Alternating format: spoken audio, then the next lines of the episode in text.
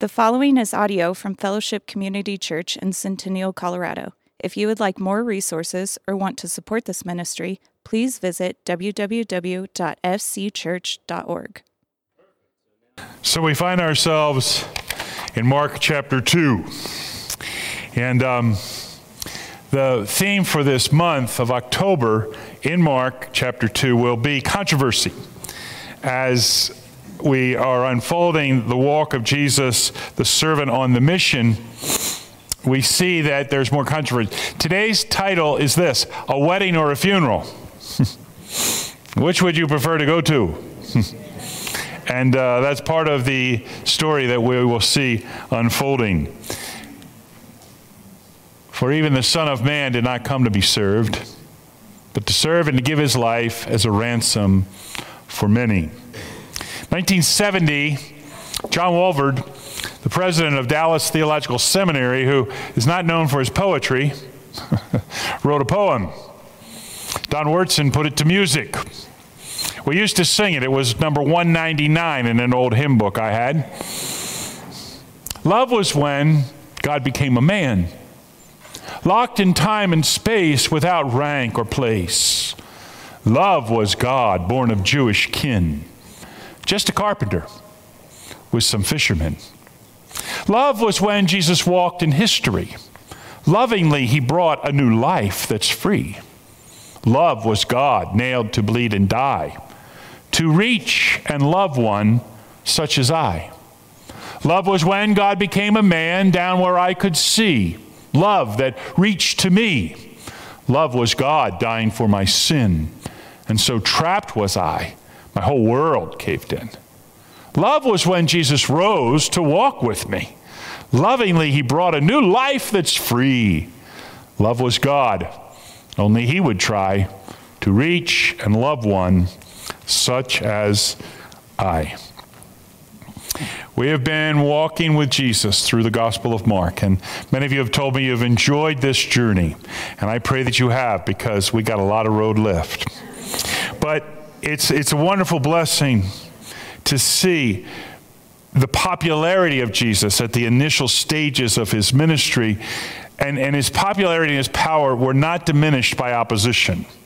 Even though it happened, he still was bearing fruit. He still was revealing to us who God is and how much God loves us, because this is a mission of love and a mission to rescue us.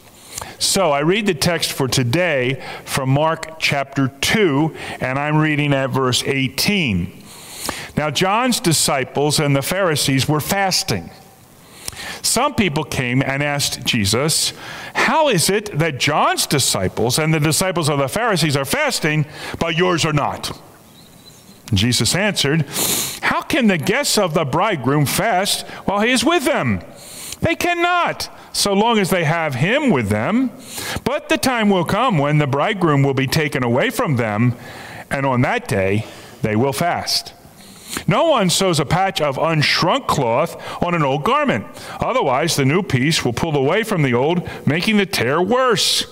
And no one pours new wine into old wineskins. Otherwise, the wine will burst the skins, and both the wine and the wineskins will be ruined.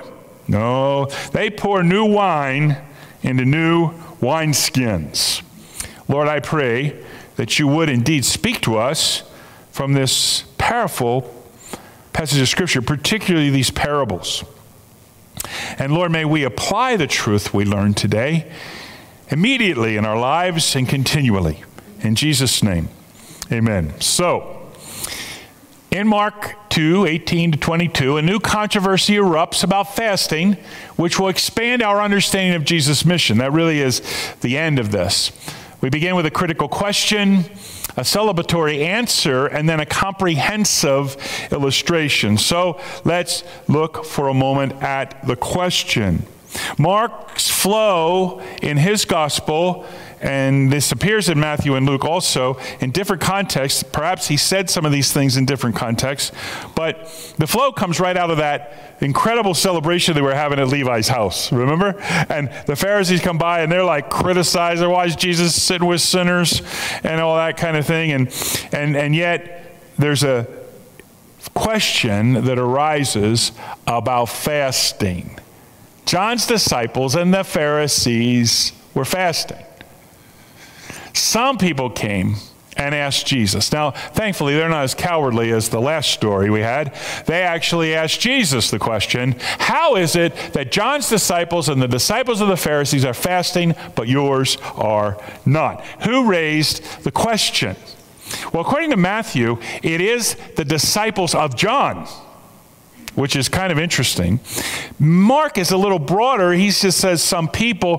I think there's more than just the gos- the uh, po- uh, disciples of John. I think the crowds are asking questions. They're looking in on this new thing, and, and they're seeing that Jesus' disciples are not fasting as others were doing. He's much broader. And outsiders are looking in, just like they look in today. And they wonder, why do you do this? Or, or why are you doing that? And that kind of is perhaps the context. Now, what's the issue? The issue is fasting. Doing without food or drink. And Jesus, of course, fasted for forty days in the wilderness when he was tested. We already read that in the Gospel of Mark. Fasting is mentioned twenty times in the New Testament. This is the only place in the Gospel of Mark where it is mentioned.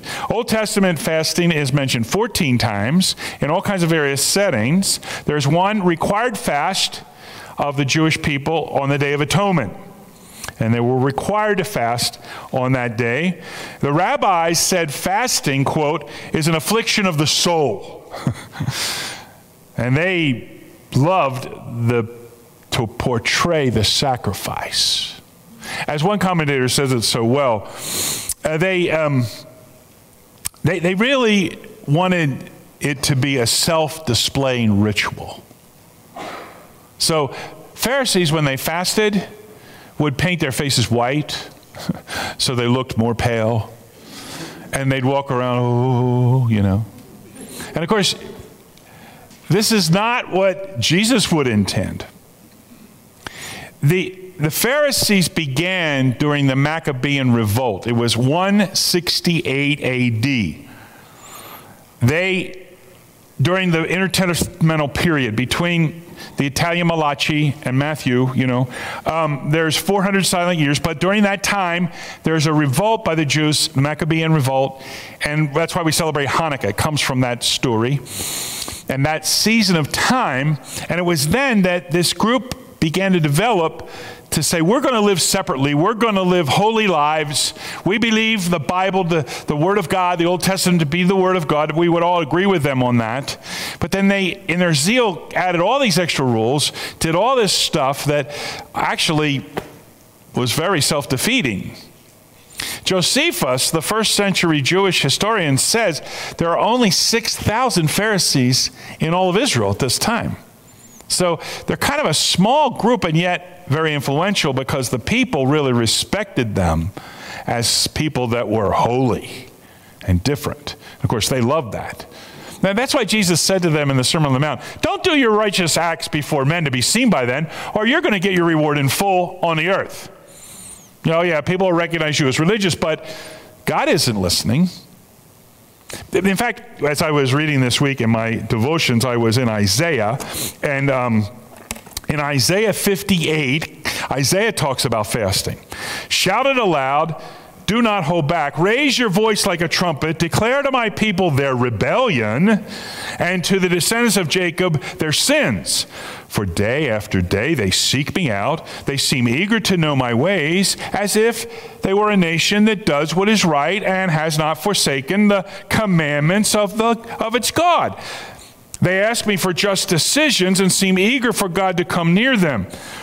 Why have we fasted, they say, and you have not seen it? You see, they have the view that if they fast, they are impressing God and he should do what they want. That's not just an ancient problem. We have humbled ourselves, and you have not noticed. Yet, on the day of your fasting, you do as you please and exploit all your workers. So he goes on into a list of how, if you're really fasting, your life should be different. You should be seeking justice. You should be honest. You should be truthful. All, all those things. And so the ritual itself of just fasting is fruitless unless it is changing us. And and and so in this context, we see that not only the Pharisees and their disciples were fasting, but probably John's disciples were fasting regularly also, and they're perplexed because Jesus, you know, just isn't requiring his disciples to fast. Now, there's a big difference between the way the Pharisees would fast and John's disciples. Of course, they were fasting because they were contrite about their sins and they were seeking God and, and, and all of that. So their, their, their method might have been the same, but their reason was very different. In fact, it's very interesting. Most references to fasting are combined with prayer. So I turned to the Lord God, this is Daniel, and please... pleaded with him in prayer and petition, in fasting and in sackcloth and ashes. This is this is a pattern in Daniel's life, a very godly man. Paul and Barnabas appointed elders for them in each church, and with prayer and fasting committed them to the Lord in whom they had put their trust. So the pattern is real, and it's important to note. We often ask for explanations about religious activity, particularly those looking from the outside, as we see in the context. They're asking the questions. Now, Michael Card, in his little commentary on Mark, says something interesting. Is Jesus' lack of orthodoxy, as they understood it, beginning to disturb the community? And of course, the answer is yes. Now, that's, that's what's happening. So, this comes to a celebratory answer. Jesus gives an answer about the present celebration, and then he talks about a future commitment. He says... And he answered, how can the guests of the bridegroom, literally the sons of the bride chamber, those who are involved in, in this incredible celebration of a wedding feast, and uh, it includes all the guests, not just those who we would call groomsmen, while he is with them. I'm very thankful that I'm a twentieth and twenty-first century father and not a first century father. The feasts for weddings went seven days. Imagine the bill at the end of that celebration. Seven days they celebrated. The bride and the groom were present for all seven days. And this is quite a celebration. So Jesus is saying, while the groom's there, why would they not be celebrating? Why would they fast? In fact, William Barclay points out that even the rabbis said, all in attendance on the bride chamber are relieved of all religious observances which would lessen their joy. And certainly fasting would be included in that. So Jesus is just comparing his gospel, and John the Baptist said something similar, is, is like a feast.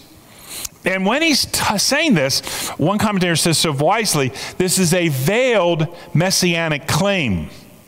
Okay, because this idea of feasting and wedding also appeared in the Old Testament. For instance, in Isaiah sixty-one, I delight greatly in the Lord, my soul rejoices in my God, for he has clothed me with the garments of salvation and arrayed me in a robe of his righteousness, as a bridegroom adorns his head like a priest, and as a bride adorns herself with her jewels.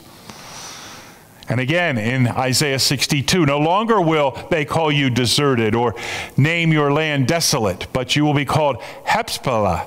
Yeah, well, I don't say that too well. And your land, Beulah.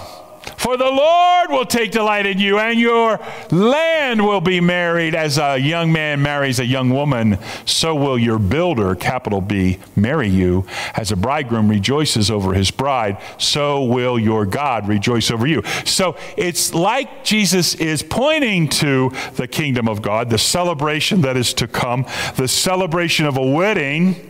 And this is a way that he is revealing himself as God. Once again, just like when he was forgiving the sins of the paralytic before he healed him. Um, a great Canadian theologian, J Oswald Sanders, wrote a book, The Incomparable Christ, the Person and Work of Jesus Christ. Listen to what he says. If Jesus is not God, then there is no Christianity, and we who worship him are nothing more than idolaters. Conversely, if he is God, those who say he was merely a good man or even the best of men are blasphemers. More seriously still, if he is not God, then he is a blasphemer in the fullest sense of the word. If he is not God, he is not even good. But he is God. And when he's declaring this about a wedding feast, he's declaring that he is the Savior, that he is the Messiah. In Matthew twenty-two, in Matthew twenty-five, again, he'll use this imagery of a wedding. This really comes down to an issue of his authority. You see that? Like, this is his wedding. He's calling it. He's saying we celebrate, and they don't like it. They don't like it. They'd rather go to a funeral than a wedding. Now, he does add a comment about the future commitment. The time will come when the bridegroom will be taken away from them, and on that day, they will fast. The groom will be taken away. That verb jumps out at me. Does it out, jump out at you? Because the taking away was by the cross. Now, the verb itself is not really have violence in it. In fact, some think it refers not just to the cross, but to his ascension back into heaven, which wasn't violent at all, but it was uh, a taking away. So there is a time coming when the groom won't be present, and in that time, they will fast. They will fast because they're grieving over the fact that he died, but they also will discipline their lives with the act of fasting and prayer. It's, it's, it's a good thing. But Jesus remains the center of the kingdom and the center of all their joy. And that, that's just the point. So this statement of fasting, this statement of the fact that Jesus was taken away must have meant a lot to those who were reading this letter for the first time. Because you might remember that we believe that Mark wrote this to Christians in Rome who were being persecuted. And when you're being persecuted and you remember that your Savior also was persecuted, it brings you strength. It brings you joy, even in your suffering. So many disciples have practiced the discipline of fasting, and it's a, it's a good thing. Some fast on Holy Week. Uh, they'll fast uh, through the end of the week or or things like that. I, I for a long time, and I, as I was reading this and studying this again, I, I honestly was very convicted because there was a long season in my life when I fasted on Friday because Friday is the day I'm getting the sermon completed, and so to fast added to the seriousness. I also, you'll laugh at this, I take my shoes off because I want it to be holy ground. Okay, so if you come in on a Friday, you see me walking around my shoes. It's not that I forgot my shoes. It's just that I want to be reminded that this duty is holy work. And fasting might help with that. It's not a way to get what you want from God. It's a way to show contrition and humility before God. Listen, what do you want to do? A wedding or a funeral? That's really the way it comes down. And we are headed to a wedding. You know this. You've read the book, Revelation chapter nineteen. How incredible. Let us rejoice and be glad and give him glory. For the wedding of the Lamb has come, and his bride has made herself ready. Fine linen, bright and clean, was given her to wear. Fine linen stands for the righteous acts of God's holy people, or the righteousness that was given to them. Then the angel said to me, write this. Blessed are those who are invited to the wedding supper of the Lamb. And he added, these are the true words of God. Have you been invited? Yes. Yes. Did you make your reservation? Yes. I hope so. I hope so. You don't want to miss this. This is a great celebration. And it is our destiny as believers in the Lord Jesus Christ. So it's a celebratory answer. And then finally, there's a comprehensive illustration. And he tells two parables. Barclay says so well. Jesus finds simple things as pathways and pointers to God. And it's so true. These are so simple. And yet, as you meditate on them, they become so profound. They illustrate the radical change that Jesus was introducing to that generation. And the change, the transforming power of Jesus in the gospel is just as real today. So, no one sews a patch of unshrunk cloth, literally cloth that just came off the womb, uh, the loom.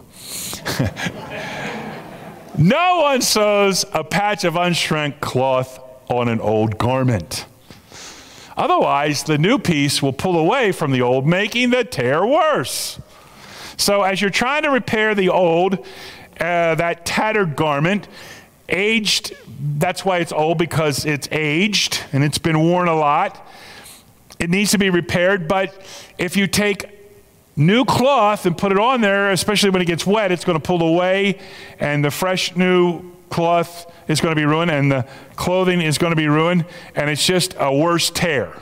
Everything's ruined.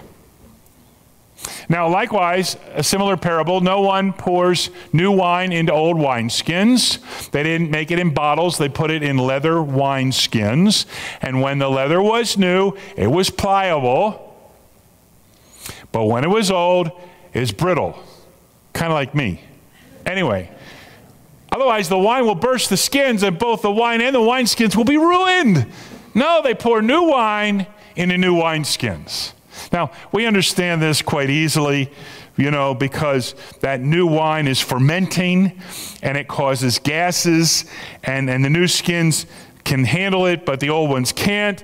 And if you pour it into the old, oh my goodness, it just bursts and you lose everything. So in both cases, you, you take something that is useful and serviceable, but it's ruined because of the newness.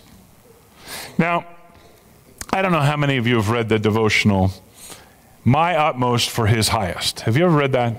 Okay, so the gentleman that wrote this, Oswald Chambers, was a chaplain in the army and died in Egypt because he had appendicitis and they didn't get him to the doctor soon enough.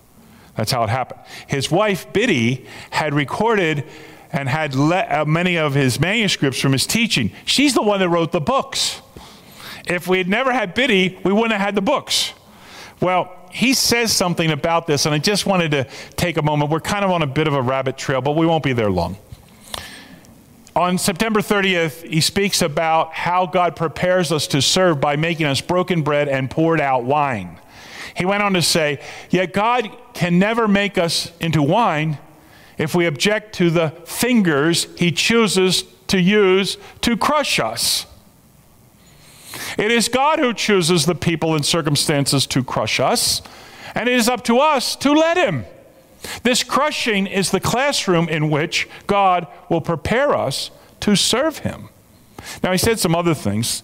To be a holy person means that the elements of our natural life experience the very presence of God as they are providentially broken in his service. We have to be placed into God and brought into agreement with him before we can be broken bread in his hands. Stay right with God and let him do as he likes, and you will find that he is producing the kind of bread and wine that will benefit his other children. When we are consciously aware of being used as broken bread and poured out wine, we have yet another level to reach. A level where all awareness of ourselves and what God is doing through us is completely eliminated.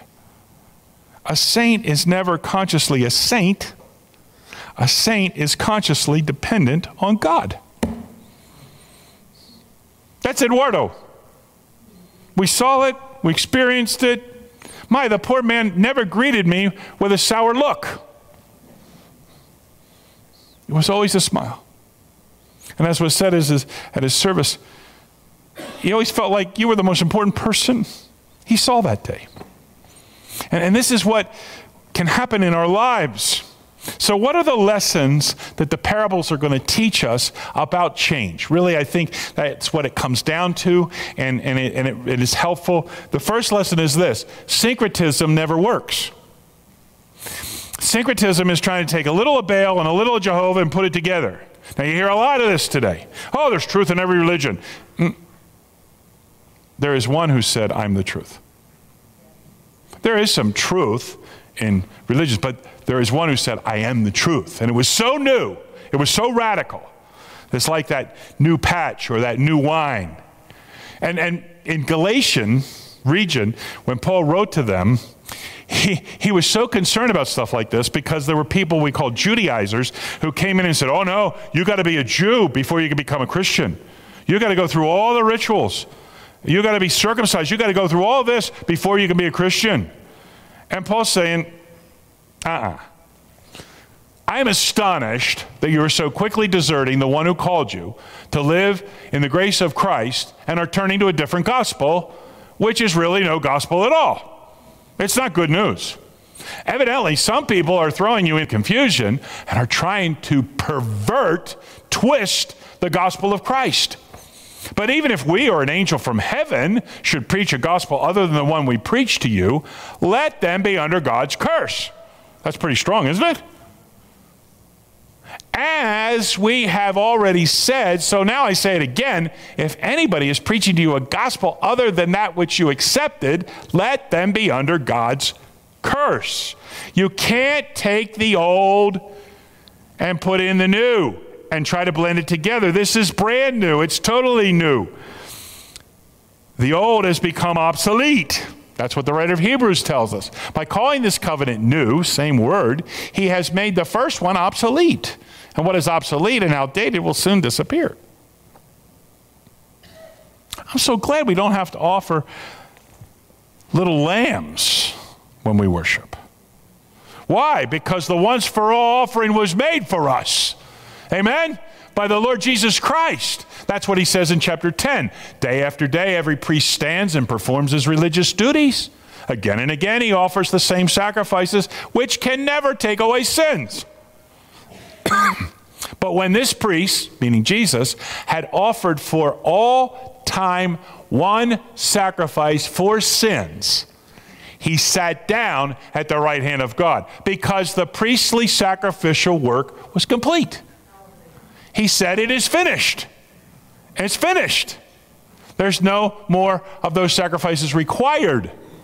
And since that time, he waits for his enemies to be made his footstool. For by one sacrifice, he has made perfect, has made perfect, has, in the past tense, made perfect forever those who are being made holy. Hallelujah. See, so syncretism doesn't work. It never will work. And let's stand in the gospel transformation. Gospel transformation must stand alone. Let, let's rejoice in that. Let's not become distracted. Let's understand it is new wine. It is like a new patch. Jesus, John the Baptist said, would baptize us with the Holy Spirit. You, you can't take the Holy Spirit and try to mix it with all the rituals, particularly the rituals of the Pharisees, and think it's going to work. It doesn't. It's not going to work. But Jesus, in his last sermon before he went to the cross, emphasized the ministry of the Holy Spirit.